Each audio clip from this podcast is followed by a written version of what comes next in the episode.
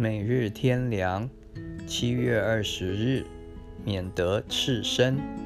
看哪，我来像贼一样。那警醒，看守衣服，免得赤身而行，叫人见他羞耻的有福了。启示录十六章十五节，属灵的情况是否在警醒的状态中，是极其重要的。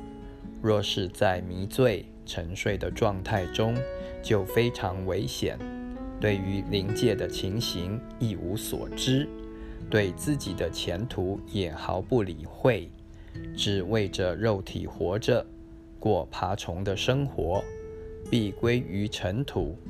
警醒的人却能看到另外一个世界，看到真实的情况，看到未来的景象。由于心灵的清醒。才不至入了迷惑，陷入罪恶，败坏神。主可能忽然来到，我们必须时时预备好，等主再来时则来不及了。我们现在要看守衣服，免得赤身而行。衣服是圣徒的义行。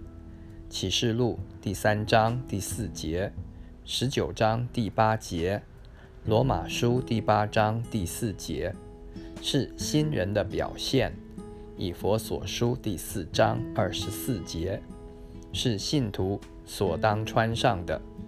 若随从肉体，放纵情欲，贪恋世俗，就失去这件白衣，而显露出肉体的羞耻，和在主和千万天使圣徒面前赤身一样。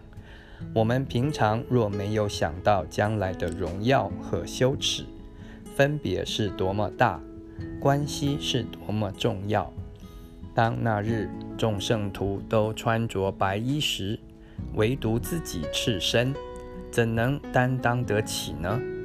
当别的信徒都在受称赞、得赏赐时，自己却受责罚，被丢在外面。